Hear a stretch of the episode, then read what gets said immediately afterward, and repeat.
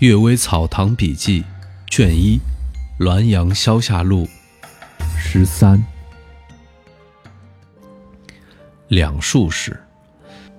安中宽说，过去吴三桂叛变时，有个术士精通六人，要去投奔他。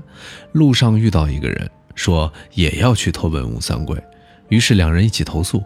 术士遇见那人睡在西墙下，术士说：“你不要睡在这儿。”这座墙今天晚上九点到十一点之间会倒塌。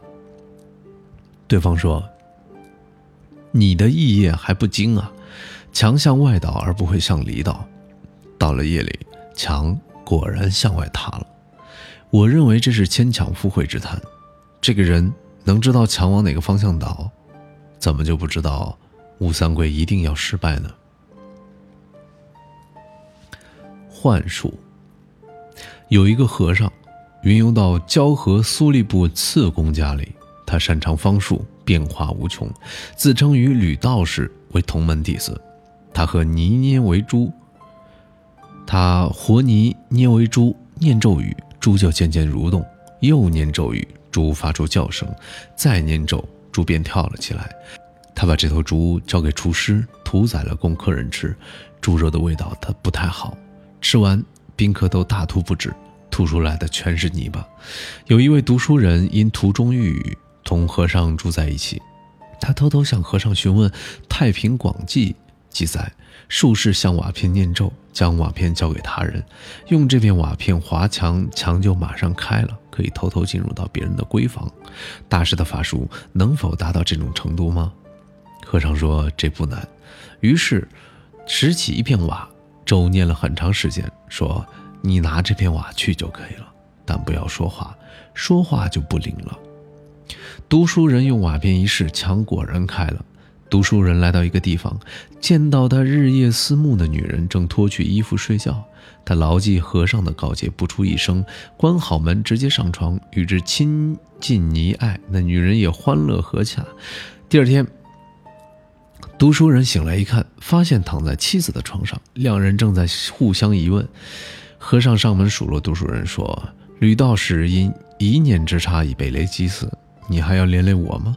我施小术与你开玩笑，幸好没损你的大德。希望你以后不要再存这种邪念。”之后，和尚叹息说：“你这次生出的邪念，阴间司命官已经记录下来，虽然不受大的惩罚，但对你将来的仕途会有影响。”后来，这位读书人果然一生坎坷，晚年才得了一个殉道之职，一生穷困潦倒。胡维华，康熙年间，县县胡维华以烧香为名聚众叛乱。他居住的地方沿大城文安走，离京城三百多里；沿清县静海走，离天津二百多里。胡维华计划兵分二路，一路出其不意。兼程到达京城，一路占据天津，掠夺海船，得利则天津的兵也往北赶，不得利则逃往天津，登船入海而去。但当他正要给下属部署时，事情已经泄露，官军前往擒拿，先包围后用火攻，斩尽杀绝，连幼小的孩童也一个没有留下。当初，胡维华的父亲富有资财，喜欢周济穷人。从来没有大的恶行。邻村有个老儒张月平，生有一女，长得鲜艳美丽，可以称得上国色。胡父看到以后，不觉为之心醉。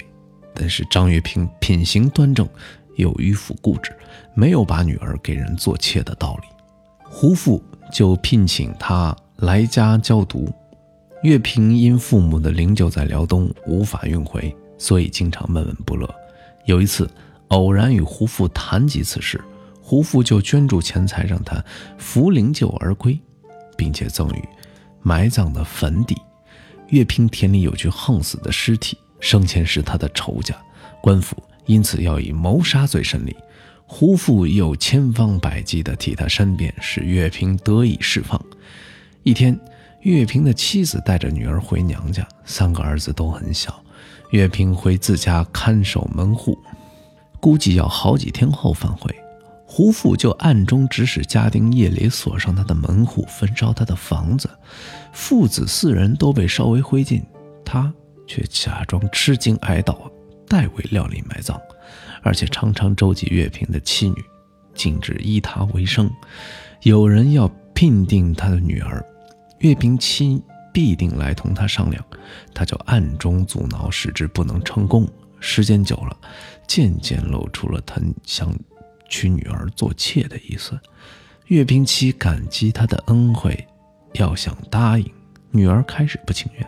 夜里梦见他的父亲说：“你不去，我终不能满足我的心愿。”女儿于是听从了母命。一年多，生下维华，女儿随即病死，维华竟覆灭了他的宗族。